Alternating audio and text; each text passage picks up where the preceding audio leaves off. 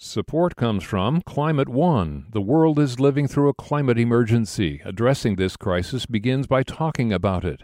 Every Friday, co hosts Greg Dalton and Ariana Brocious offer empowering conversations. Listen now at climateone.org. Hey everyone, on today's episode, I'm going to talk about staying safe in the wild.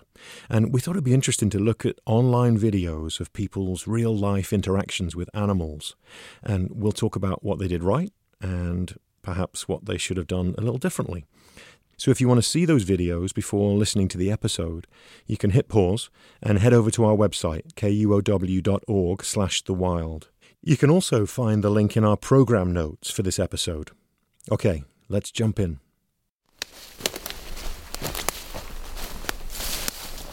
I'm out in the woods near my home in Washington State, and this is some pretty wild country. I'm not someone who looks for trouble, but on my travels, somehow I've been peed on by orangutans and charged by grizzly bears, treed by moose, bitten by squirrels, stalked by polar bears, and followed by wolves. I was chased by wild boar and even had my finger sliced open by a leafcutter ant once. These encounters always make me wonder not just what is going on through these animals' minds, but why. And, and understanding that is key to staying safe in the wild. This episode is not about gnarly animal attacks, you know, those, those hyped up shows drive me a little crazy. They always make the animal look bad when really it's just trying to get through life. We're going to dig a little deeper what do these eyeball to eyeball encounters teach us about animal behavior and our own behavior? And how do they help us stay safe in the wild, or sometimes right in our backyard? From KUOW in Seattle, I'm Chris Morgan. Welcome to the wild.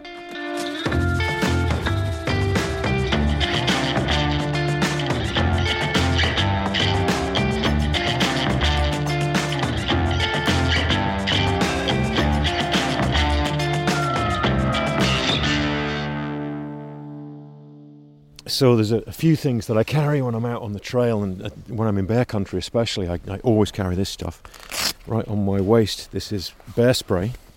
I'll give it a little blast here to test.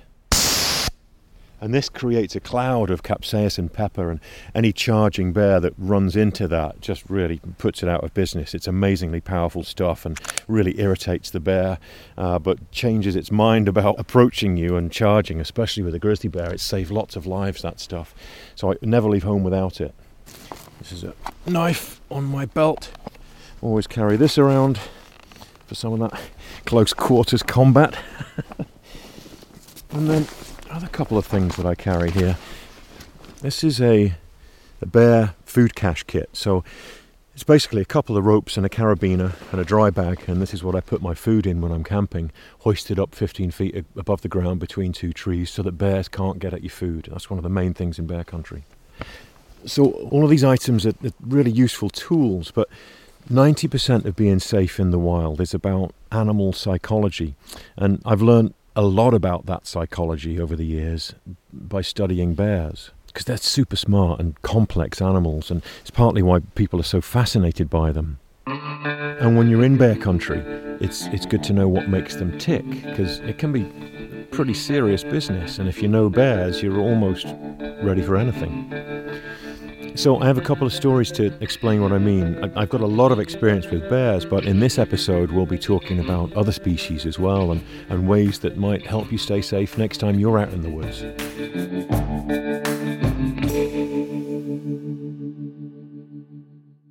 Bears are really curious. They have to be.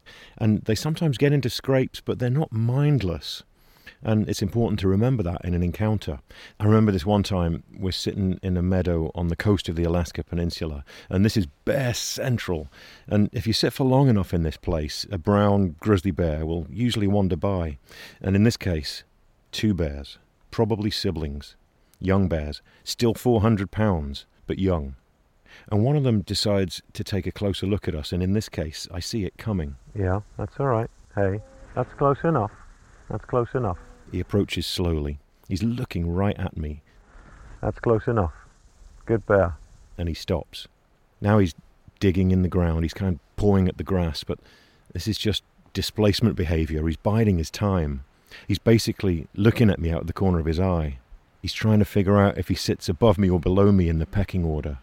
Now, at this point, it's important to remember that this is coastal Alaska, and although these are technically grizzly bears, they are way more tolerant than their interior grizzly cousins. There's lots of food here on the coast and lots of bears, so they've learned to be social and they, they kind of extend that social tolerance to humans, some of them, which means you can end up in bizarrely close quarters. The bear pushes forward a couple more steps, and now, now he's about eight feet away. I said that's close enough. Okay? Yeah, you gotta listen to me. You guys are great and friendly and all, but it's okay. I'm still on my haunches, knees on the ground, and he takes another step. I just raise up slightly, and he decides to back off. There you go. We're all learning here, aren't we, what the limits are. He seems surprised for a moment that I know what I'm doing, and then he just lies right down 15 feet away, like a dog would flop in front of a fireplace. In this case, the key to being safe was not overreacting. Me being calm and authoritative was key, but it's not always obvious what to do, and sometimes things happen quickly. This next run in was a little different. I was hosting a series for PBS Nature in bear country every day for weeks on end with cameraman Joe Pontecorvo, hiking, camping, filming the bears, and it wasn't unusual to see dozens of bears in a day. The circumstances were unusual. It was the mating season, late spring, and a big dominant male is, is following this female he's become obsessed with. He's getting hyper focused on her right now. And we watch him pursue her all around a meadow we're in. This big male is all worked up, so it, it's difficult to know what he might do. Other bears are scattering left and right, and, and suddenly the female makes a break for it, away from him, and circles behind us just 15 feet away. We should be careful as well here, Joe. She's using us as cover. It's it's best for us to just stay put, stay low, and don't move. Just then, I see the male getting closer. This is going to be close, Joe. Joe spins the camera around, and right then, boom, the bear breaks into a full on charge right at us, and the acceleration is amazing. Okay, okay, it's okay. He veers off at the last okay. second, just about it's 12 okay. feet away. We're not touching her just like most bear charges. He'd rather just give a warning than actually attack. It's all right, boss. A bear charging like this is telling you he wants you gone because you're a threat of some sort. I talk to him. It's okay. Always a good thing to do in this situation. It helps identify us as humans because he's pumped full of testosterone and not thinking straight. Talking also helps to calm him down. He's pretty wound up.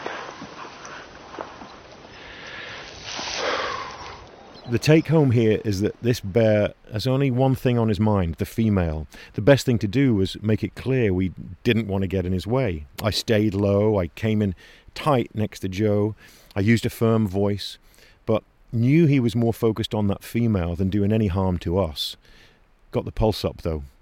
So, two really different encounters with brown bears dozens of scenarios can play out. And, and, remember, grizzly bears found in the interior are a different matter altogether. You never want to get yourself this close to them. Even 100 yards is often too close because their social tolerance is way lower. It's easy to see how grizzly bear behavior can be misinterpreted. Their emotional range is huge, they're incredibly intelligent. Some people think they're not far behind a primate, and you know, they're all individuals with different personalities, just like us. Some people would jump to aggression, but others might take a more pacifist approach. So, when it comes to being safe, like with any wild animal, trying to understand and even predict their motivation is, is absolutely key.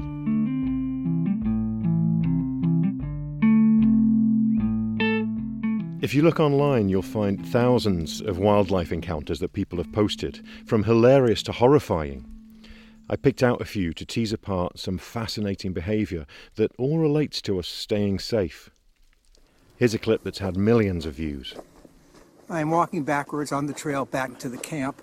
A man is walking down a trail in Alaska. He's walking backwards, and the camera is wobbling a lot because he's being followed by a big brown bear. It's a female, and she has two young cubs with her. The mom and the cubs keep following me.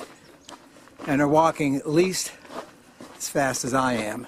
The cubs are small, six months old or so, and the man is pretty tense, as you can hear. And what I don't want to do, as I'm walking backwards, is stumble. So I will keep walking backwards. She's walking pretty briskly on this really well worn trail through the trees, and her cubs are trying to keep up. Oh, come on, guys, give me a break. If you watch the video carefully, there's some key body language going on. There, right, right there.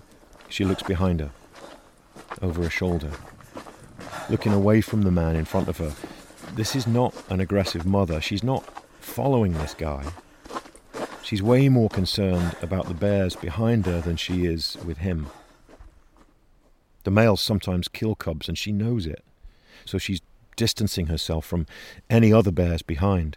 So, what seems initially to millions of viewers like a big mama bear pursuing a man down a narrow trail isn't that at all. In fact, I know that trail pretty well, and if he had just stepped off it, she would have walked right by. In other words, like knowing her motivation would have changed everything. Always give a bear a clear escape route. None of us like to be cornered. This is mom and the two cubs now. They've. This is by the campsite. This is. Uh, they're at the water's edge. So, in a bear encounter, it, it helps to remember that every situation's different and every bear. And often just letting the bear make the first move is best. And each of the three North American bears is different. Generally, black bears are they're basically like 300 pound raccoons. Even the mothers don't usually get defensive of their cubs, not like a grizzly bear. One time I saw a female interior grizzly bear 100 yards away down a long trail in the Canadian Rockies. She had cubs, and that 100 yards didn't seem far enough. I got well off the trail to let her pass, and all was well. You see, grizzly bears evolved to stand their ground on the open prairie, whereas black bears evolved in forests, like this. So they find safety in the top of a tree. And polar bears are something else altogether. They're, they're basically designed to do one thing really, really well, and that is snatch seals from the surface of the ice. Meat is all that's on their mind. On the north slope of Alaska once, I had to dive into a boat pretty fast because a polar bear was quickly approaching. He'd caught my scent and was coming in pretty quickly. So I've seen it firsthand, this behaviour. And I've guided a lot into polar bear country, and I'll, I'll never forget the advice someone gave me in my early days. Remember two things, Chris carry a large caliber rifle and always travel with someone much older and slower than you. Good advice. So, a few safety tips for next time you're in bear country, especially black bear and, and, grizzly country like here in the Pacific Northwest. Carry bear spray. It's saved a lot of lives. In fact, it's way more effective than a firearm. And just know your bears, know what they're about. And make noise in bear country. You know, give them a warning that you're approaching. They, they generally want to avoid you as much as you want to avoid them. Uh, hey, bear! Every once in a while does the trick. And being alert is really important. You know, read the landscape a little bit like a bear does. Look for bear sign, look for scat, look for tracks. You can look for hair on rub trees and food caches where a bear has buried some food. And it helps you know that bears are around and what they're doing. So it kind of keeps you one step ahead. Plus, it, it brings the environment alive in really fun ways. You notice so much more around you. And if you run into a bear, talk to it, like I did in those earlier encounters, and avoid eye contact. And if you're unlucky enough to be physically attacked, something so rare but not impossible, know when you should fight back or when you should play dead. It's not just the type of bear, but the type of encounter, and often depends on whether a bear is reacting to being surprised or behaving in a predatory way. And it's why understanding how their minds operate is so important. The bears know the rules, and so should we. Next up, we're going to look at what you do when you encounter a mountain lion. That's after the break.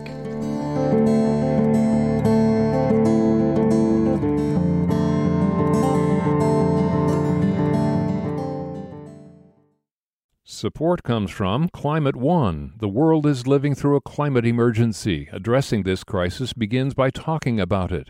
Every Friday, co hosts Greg Dalton and Ariana Brocious offer empowering conversations. Listen now at climateone.org.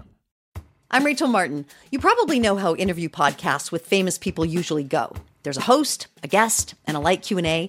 But on Wildcard, we have ripped up the typical script. It's a new podcast from NPR where I invite actors, artists, and comedians to play a game using a special deck of cards to talk about some of life's biggest questions. Listen to Wildcard wherever you get your podcasts, only from NPR.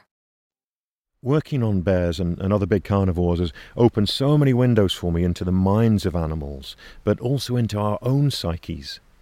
When we face off with a big mammal, we're, we're tapping into some primal stuff. Your ancient synapses kick in, and your hypothalamus gets you ready to fight back or run like hell. We're all pretty much apes just below the surface. There's a species here in the Pacific Northwest that seems to trigger that primal fear, just about more than any other. I've only seen six of them in the wild, and only two of those without a lot of help from a tracking dog, but occasionally something like this happens. There's the mountain lion. There's a mountain lion right here. He's just staring me down. Well, the guy turns and runs for just a few steps and then turns back, and now the cat is right there. It closed the distance in one second. I am much bigger than you. I'm way bigger than you. You should never turn your back on a cat like this, and definitely don't run away. Even a few steps. It's like a house cat chasing a ball of twine. You just become irresistible. This is unbelievable. He's talking to the cat in a way that you might talk to a bear you've inadvertently surprised to calm it down, but that is the wrong tactic here. Go! Good, that's better. This guy needs to dominate. It's time to get really aggressive and stand on something to look tall. He should be waving his arms and shouting and throwing rocks and always keeping his eye on that cat. But this cat seems completely unafraid. The cat wanders away. But then. Okay. This cat is coming back at me. At this point, the man starts to shout a bit louder. Stay back. Stay there. And you can see the cat stop just for a moment and flinch just a little bit. That's the first sign of nerves. And the man could have really made the most of that situation. He could have thrown his bike at it and just to really drive the point home. And this would have been a good time to use the bear spray. And, you know, if he was carrying a stick, it's always a great idea, you know, to wield that stick. Anything that gives you the upper hand. But I'm not I'm not surprised this guy's nervous. I would be too, but at times like this, you've got to harness that nervous energy and get dominant. The cat turns. Maybe he's decided it's not worth his time. But th- there's one more telltale sign. Look at that. The cat doesn't look back. Not for a moment. He just walks away nonchalantly without a care. It doesn't even look over its shoulder, and that's a sure sign of confidence. The human hasn't spooked him at all. This looks like a young cougar. It could be a male, as daunted at the prospect of finding his own territory and feeding himself after leaving his mum. They've evolved to hunt deer, so like any cat, they're curious and they're really observant. It's how they've succeeded and become the most widespread big cat in the world. And if you've seen the cat, chances are that the cat saw you first.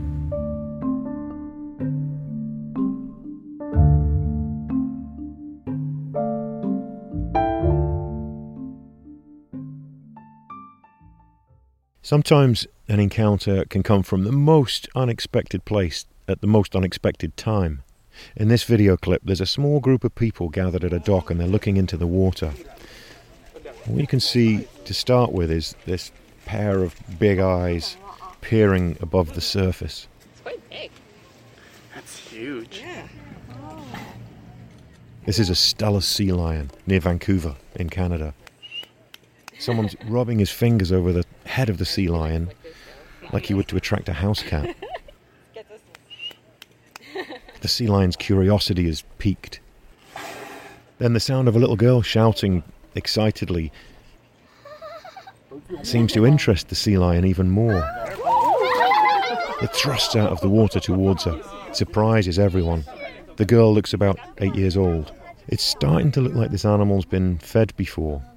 The sea lion's cruising around gently, and then, as the little girl sits down on the dock rail at the edge of the water, the sea lion launches. Oh and in less than a second, Oh my god! Oh my god! grabs the back of her dress and pulls the girl into the water. She's dragged under, but a guy dives right into the water to save her. And people's arms stretch down really fast and hoist them both up. Are you alright? and the sea lions disappeared. It's startling to watch.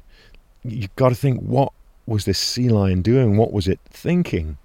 It was impulsive behavior, probably frustration, and it turns out these people were feeding the sea lion just before this incident. Never a good thing to do with any wild animal. It's a species that always seems pretty innocuous, but all it takes is one animal in a specific situation and a particular frame of mind, and things can turn quickly. This one became a viral sensation 43 million views and counting. What is it about our fascination with fear that we have, us apes? Some encounters remind us where we're from in the most profound way. For this last clip, we leave the Pacific Northwest and descend into the rainforests of Uganda. Oh, no way, John. No way. A tourist named John is, is here to see the gorillas, but he probably didn't expect this. As he's walking down the trail to breakfast, a family of endangered mountain gorillas emerges from around the bend on the same trail. So John sits down on the ground to let them pass. Spot on, perfect submissive behavior with this species. The silverback is just behind you. He sat, he sat a meter behind you. And there are three babies squashed between him and you. John's doing the right thing. He has his head bowed low, partially covering his face with his arms. Look at this little one touching your hair. Bit of pre- it's, it's actually grooming. You can hear the silverback grunt. Kind of helps maintain communication with his troop. And sometimes the guides do the same thing. There's kind of like, mm, mm, mm. helps to sort of reassure the gorillas that it's safe, that they're in good company, I guess. It's that black, that black shirt of yours.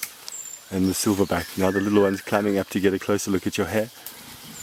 He's on the, his back. Really, I think curiosity is the driving force here, and a teaching moment for the young while they're enjoying the safety of the silverback. John's clutching his camera like a white knuckle ride, but not taking pictures and, and not making eye contact. He's exuding humility and submission. He has to. The silverback probably weighs 450 pounds, and, and now he's sitting just a couple of feet behind John. And then it gets even more extraordinary. Here comes a female. Just pulled a stick out. Coming forward with the, they, they're the lips, the lips. She gently rubs his ear and head. It's really tender. Just watch your glasses. And then suddenly, the silverback gets up. He glances momentarily at John, and wow, it's suddenly so clear how big he is. He's he looks three times bigger than John. Unbelievable. And he moves away down the trail. Seems like he's satisfied with his experience with a human. And his family falls in line right behind, and they all break away. John's left behind with this most like joyous face, mouth wide open in total wonder, absolute magic. Sometimes doing the right thing in an encounter pays off in all the right ways, especially one like this, with one of our closest wild relatives. Our survival used to depend upon it, knowing about the wild and the animals we might run into there. Sometimes it still does. There's a tendency, I think, for us to generalize. All bears do this, all sea lions do that, but there are so many nuances, so many amazing layers to figure out. Just as we all behave differently, so do animals. I think it all comes down to one main thing mutual respect. So grab that bear spray, a stick, and a friend who's slightly slower than you, and stay safe in the wild.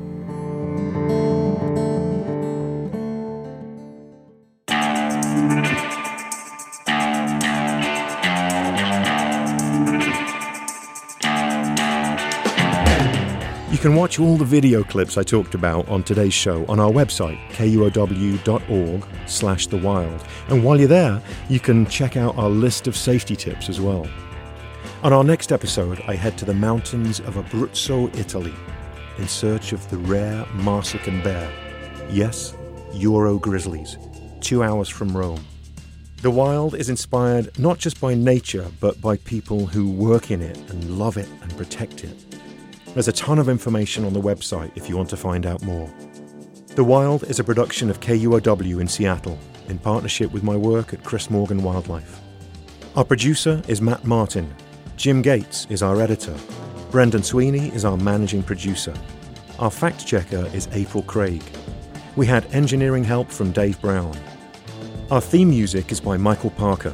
We had additional music from Les Hayden and Blue Dot Sessions. I'm your host, Chris Morgan. Thanks so much for listening. I'm Rachel Martin. You probably know how interview podcasts with famous people usually go. There's a host, a guest, and a light Q&A, but on Wildcard we have ripped up the typical script. It's a new podcast from NPR where I invite actors, artists, and comedians to play a game using a special deck of cards to talk about some of life's biggest questions. Listen to Wildcard wherever you get your podcasts, only from NPR.